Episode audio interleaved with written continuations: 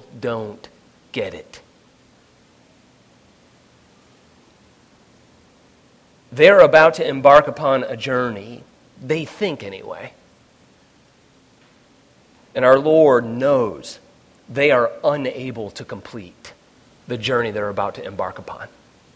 They're unable. No, no, no, no, no, we're able. We're, there's thousands of us here. We're all ready to go. We're going with you. We're going where you're going. Did you hear what I said about excuse making? Yeah, yeah, yeah, yeah. no, no, no. That's, we're clear on that. No, notice the text. He knows they're not. Verse 25. The great crowds accompanied. He turned and said to them. Uh, uh, picture it. Here he's walking. Thousands of people following him. And he is thinking it through. I just explained the thought, the invitation, the demand, the call, the priority. He's walking, he's thinking this, and here are the thousands of people. And if you read the text and just think about the scene for a moment, he turns. Wait a minute. Wait a minute. I say this as we proceed to consider. As I was looking at this text, and I think you would agree, many of us, if we just are honest about it, the American church, Protestants, evangelicals, are eerily or is eerily similar to the great crowds of verse 25. And, and I don't put Redeemer, all of us, we'll see through the text. Again, it's not to use as leverage against other ministries, it's to examine where we are individually, our own hearts, our community collectively as a church. But the American church is eerily similar to the great crowds of verse 25 that Jesus needs to turn and say, turn to them and say, Hello, look, let's have a reality check.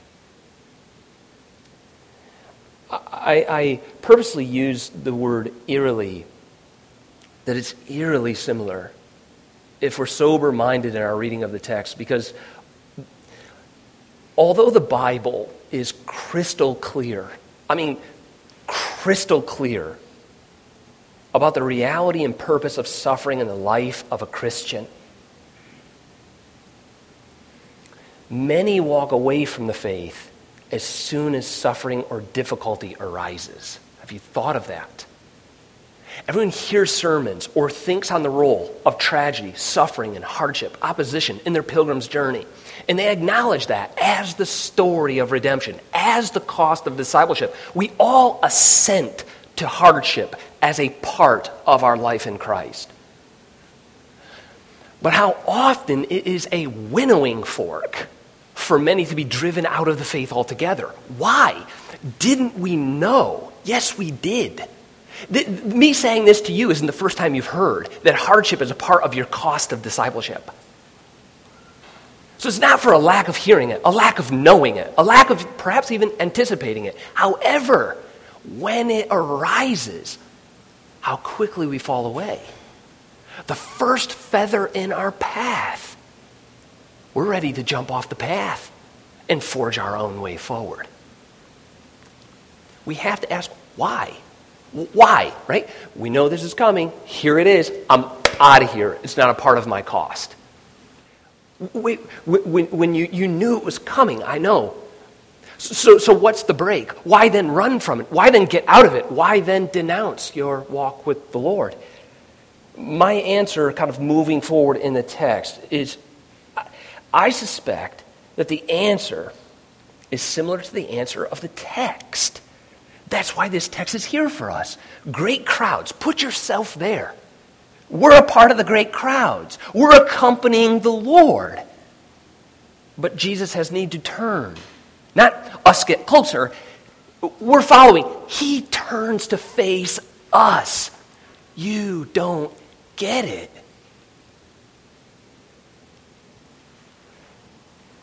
I think it's because many of us follow Jesus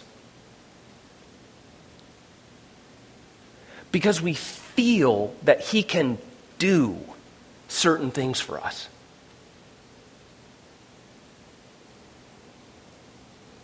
You see, it's that sense of utility of confession. what He is capable of, what He can do for me. And if we come to Him on those grounds, I come to you because of what you can do for me. That sense of utility doesn't match a life of suffering and hardship. You're not doing for me correctly. So you came for self preserving reasons, for self advancement, for self promotion. Well, no. I'm just saying right now, you're not doing things correctly for me.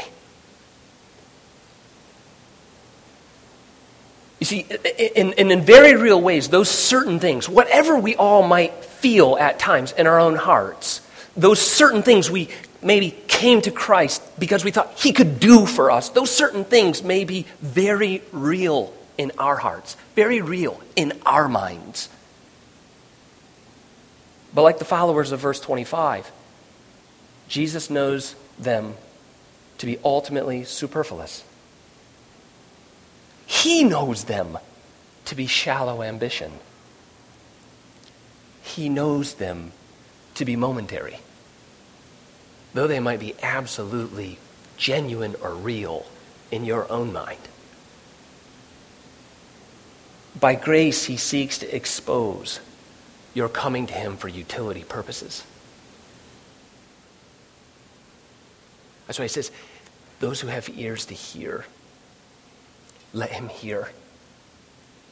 This is a gracious exposure that we might see what's there and why we came, repent, and rest in him afresh.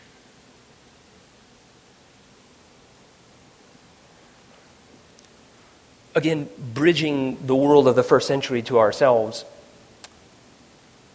consider for a moment what we might call here, um, or, or, we label it uh, the prosperity gospel. Consider, just take the symptoms of the American church just for a moment in light of verse 25. Great crowds accompanied him. And he turned to them.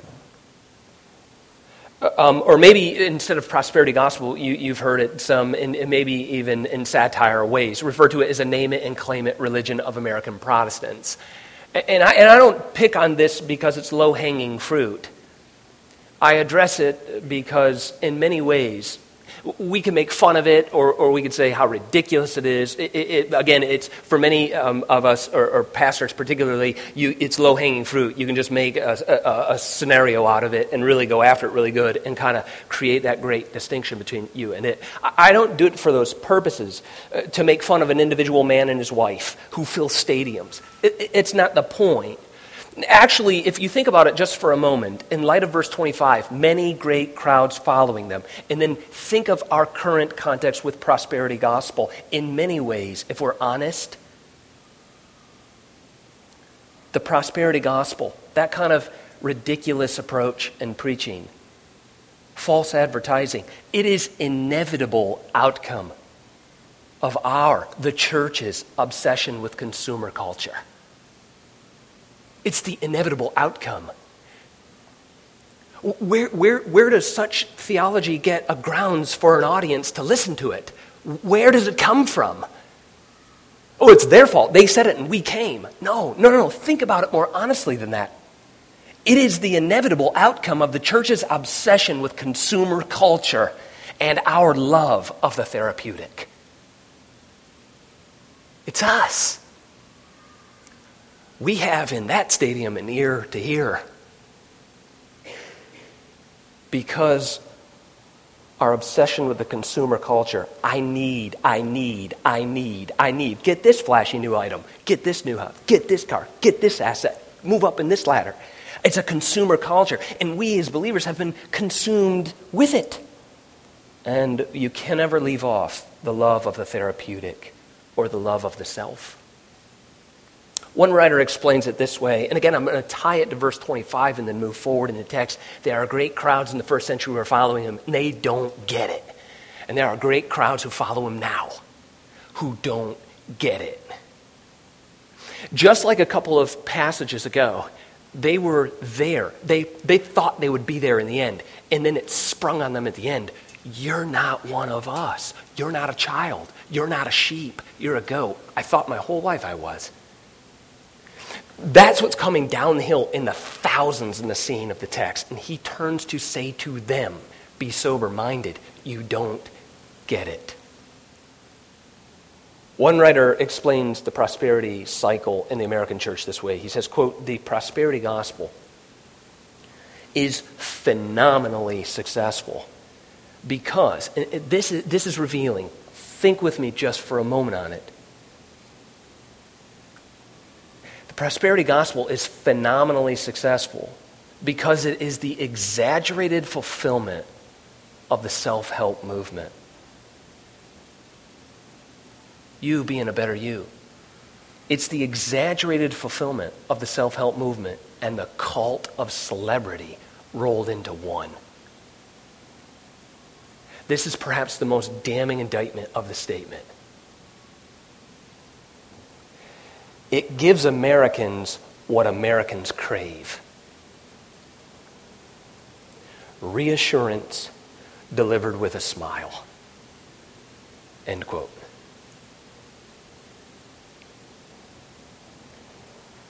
You see, whether you think that's a fair criticism or not, I lay at your feet. I think it's dead on. How many of us right now, in different sectors of our life, have a deep craving for reassurance, for reaffirmation, at the cost of what? In fact, the thought that what Americans crave, the American church craves most, is reassurance delivered with a smile, Sunday in and Sunday out, is exactly opposed to Luke 12 51. We've already covered it, so I won't go back over the grounds, but it's the first place where we see in Luke 12 51, first place where he says, Do you think, our Lord says, Do you think that I came to bring peace? The American church says, Yeah. And we like the peace with a smile. He says, no. It's not like, well, I kind of did in, in, in a couple different ways. He is addressing this issue of affirming you where you are. Did I come just to say, hey, in the end, as I mentioned then, a fun time has had by all? No, that's not what I'm here to say to you. Do you think that's what I'm here for? Is to bring peace, to reassure you. Everybody looks good. Keep it up, champ. No, emphatically not. You see, the preaching of Christ again and again through Luke's gospel, and we'll see in the next few moments here in our text as well, directly exposes our self protective reflexes. And we all have them. the immediate reflex to protect and to keep and to hold on to whatever those items of idolatry are within our hearts. Whatever they are. His preaching ministry again and again exposes that immediate, I hear a text, self reflexive reflex, self protective. And that's why he turns to the crowds and feels the need to address us. You're not getting it. Well, the man says, I bought a field, remember? And, and look up at the text. Look, look at that immediate. What is the excuse? Well, it's self protective. Uh, uh, look at verse 18. I won't preach the whole text, of course, but just look for a moment. Uh, verse 18. But they all alike began to make excuses. The first said, right, self protective reflex. Well, I have bought a field. Look at the next. Uh, uh, well, hey, do you want to come to the banqueting table? I have bought five yoke of oxen. You know, have me excused. Uh, look at, look at the third excuse of the text this self protective reflex at the cost of discipleship. Verse 20 I'm inviting you. Well, I have just started my married life you know, Please have me excused. So, in sum, if you were to put together all three excuses, the bottom line is this, of which the American church as well continues to say, and I say all of us. The summary, if you were to put all three excuses together, is simply this I have dreams and ambitions. Please let me be excused. You know, I've got things going. Please have me excused. P.S. You know I love you. But I'm a bit busy.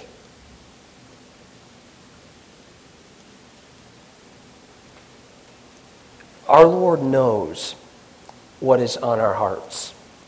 And if I can encourage each of us, myself included, even here in preaching such a passage, He looks at each and every one of us this morning in the face, and He sees what is on the heart. There's not one, in a, one of us in this room who is not laid bare in front of this passage. He knows what's on your heart that draws your mind to say, please have me excused. And as the text then moves forward, the, why, why, why, does he feel the need to stop all these would be followers? Does feel the need to stop us this morning and turn to each and every one of us? Stop. Stop. Just right now, stop. Nobody take any more steps forward. Why? Because I refuse to be a supporting cast member in your self help play. That's why. No, no, no, no. You do certain things. I, am not a supporting cast member to be drawn out for a very important scene, but then pushed away while the limelight turns back onto you as you hit your final notes. I'm not trying to get you to the encore performance. So he feels the need to turn to the crowds. Look at one last piece of introduction. I promise that wasn't just like introduction as in two or five minutes long. It's a part of the sermon. Just in case you think, oh my goodness, introduction. Um, but it's such an important passage for all of us. L- look at the weight of it just for the last piece of, of the final phrase there of verse um, 26. It doesn't get any more costly than this. And even his own life. And you know what came before it. I don't read the whole thing. We'll look at the text here now as we move forward. But you know what he's saying there. And it doesn't get any more critical than that. Even his own life. You cannot be my disciple. It's an interesting piece there, isn't it, at the end of 26 that he says, cannot? Because uh, think about it just for a moment. Uh, many people who are coming in verse 25, they're accompanying him. So, how can you say to them they cannot be disciples? Aren't they disciples already? They're following, they're accompanying. Do you see that? It's not like you're a bad disciple or, you know, a less dedicated disciple. He's not living, leaving each of us with that sense of the scales that we judge the importance of occasionally. Like, this is a really big decision. I should consult maybe prayer. It, it, on the other ones, it's simple. I can move on. He's not saying, no, no, no. Let's see. It's not that you're uh, a kind of a half hearted disciple. What I'm saying to you is you don't have the option to be considered a disciple. You, you see, the, see the language? You cannot be, like as in you don't qualify to be considered a disciple. You think you're following, but you're not following. Yes, I am. I just came down the hill with you. There's thousands of. What do you mean we're not following? You're walking and we're right behind you. No. What do you mean? I go to church. I, I, I, I take the sacraments. I even sing a, a Christian song somewhere. He's saying, I know. Location wise, you are moving, but you're not following. In fact, you're moving, but you cannot be considered a disciple. Pastor Dan said this last week, and it struck me as it stood out. I said the same thing. I got here early this morning. I was talking to Dan about the passage and about what is going on here. I said, you know, as, as Luke continues to accumulate, I think what he said last week is spot on because I felt like that even this week in preparing the sermon for all of us this morning is um, no one believes this. I, I examine my own heart as I read such a text, questioning my own belief in it. You cannot be a disciple, but how easily we all give ourselves the title disciple without truly counting the cost. That's the analysis. At the end, he gives you three examples of what it means basically, I'm not going to deal with all three of them because the bottom line is, as he's saying, wait and deliberate. That's it. That's the sum total of it. Wait and think about it. In other words, count the cost before you begin. Because you will embark and you will not finish. So, so don't rush into it. Wait and think about it. Because it will cost you your entire life. And if it never does, just figure that you're actually not a disciple. You just play the part. Now, let's look at the text just briefly for the next couple of moments here as he begins to address the issue of utility of purpose, right? Like, we, we follow you here as thousands and great crowds because we love the therapeutic and we're seeking self assurance because we want you to serve our purposes. I have dreams, I have ambitions, and I'm going to sprinkle a little Jesus onto it right to make it sweetened so that I can succeed at it. So he wants to kind of fillet our terms of discipleship, actually, lay them out in a manner that those who have ears to hear this morning, let them hear. Look at the first term of discipleship. True discipleship looks like this. And again, it's not that you know, some of us will, some of us won't. The bottom line is it, it cannot be considered following if it doesn't include this. And that is simply absolute allegiance. Absolute allegiance. Look at verse 25 and 26 just for a moment. Now, great crowds accompanied him, and he turned and said to them, If anyone comes to me, anybody, and does not hate his own father and mother and wife and children and brothers and sisters.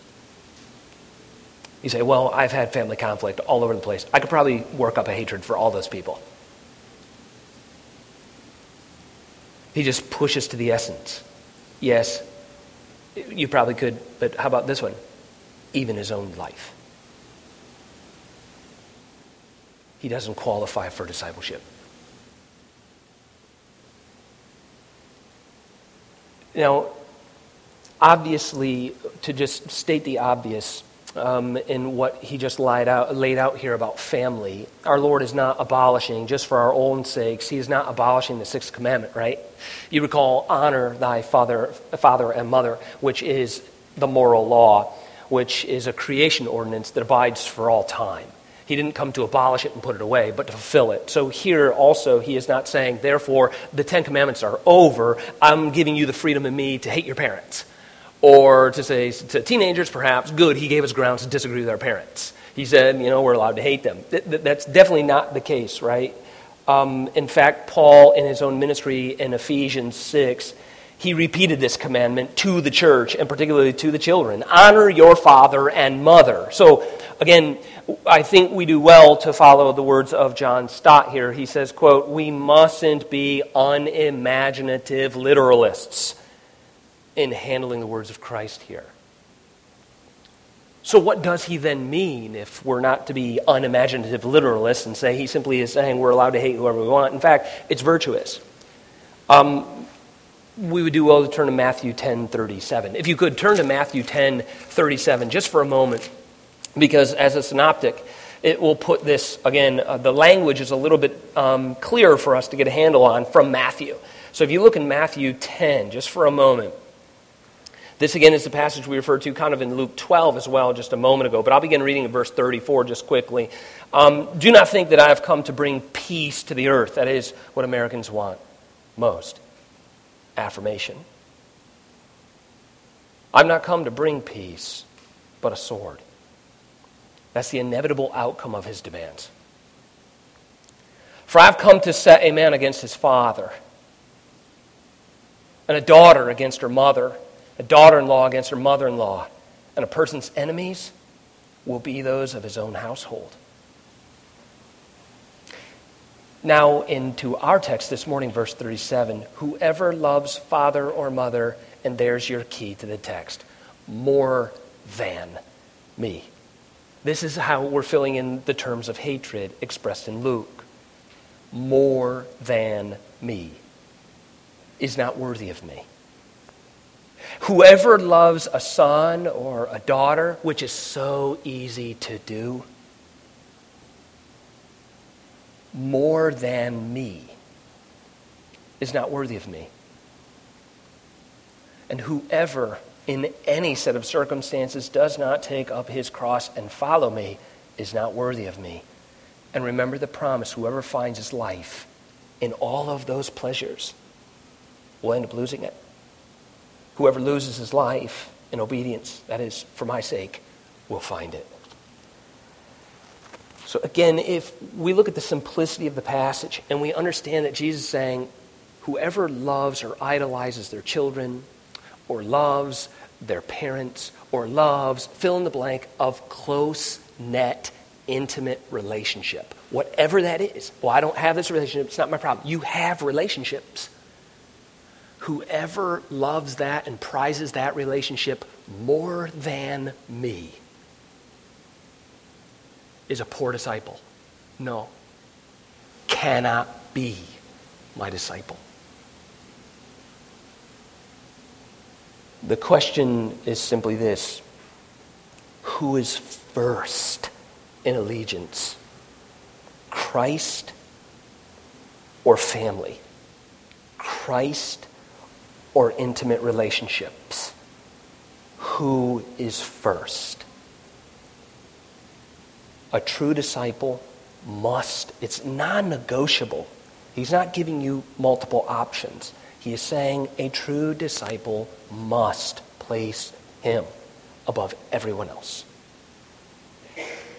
I would say this it's somewhat encouraging, and it is hard as well, to think about these relationships and the results of the gospel's impact upon them. I can say for sure, as each one of you, I'm sure, has experienced, as a result of your discipleship, some of your relationships will be deepened. A spiritual father will be a part of your life, a spiritual mother, perhaps, a spiritual sister in Christ, a spiritual brother, someone to rely on, someone to speak to, someone to share those intimate thoughts and those burdens you bear. Share the joys of your walk and your pilgrim journey with Christ. Because of discipleship, some relationships you have will be deepened, will mean more than they ever could have without the gospel. There is rich reward that Christ supplies in the cost of discipleship. Yet it is also true, because of the gospel, some relationships must be forsaken.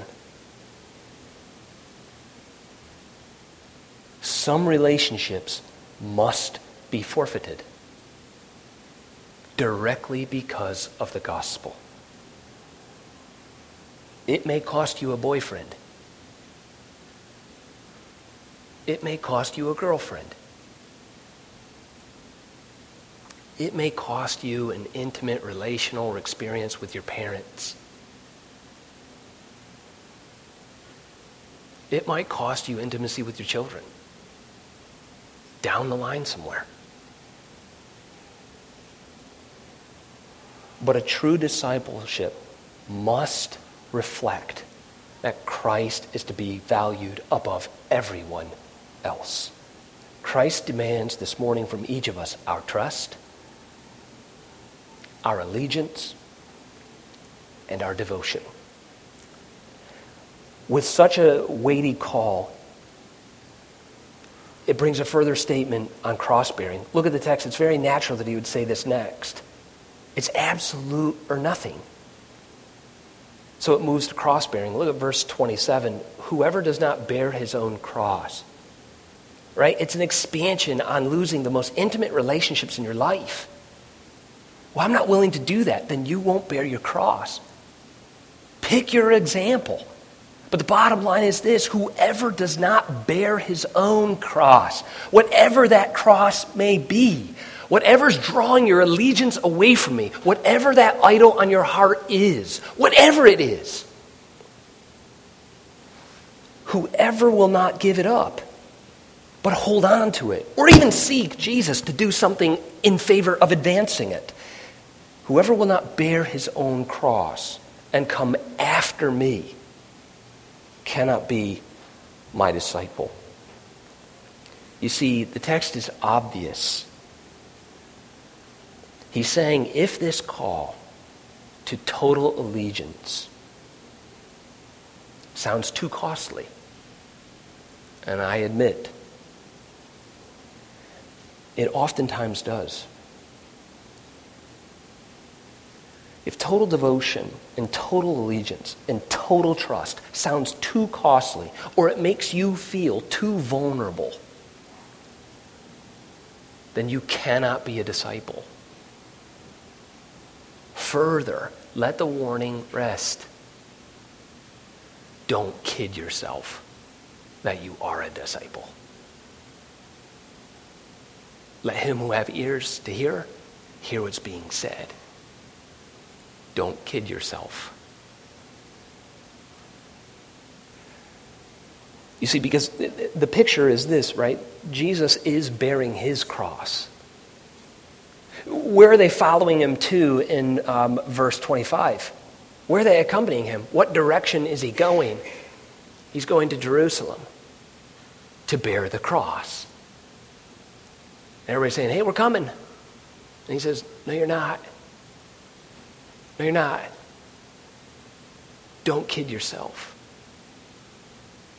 Because no, you're not. You see, many in the crowds that are accompanying thousands of people and thousands of us this morning are not really sure, if we're honest, if Jesus is worth following, especially if we have to go through Jerusalem. Many of us want what Dietrich Bonhoeffer called cheap grace.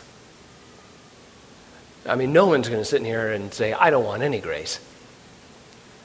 Bonhoeffer says, Oh, no, yeah, we do.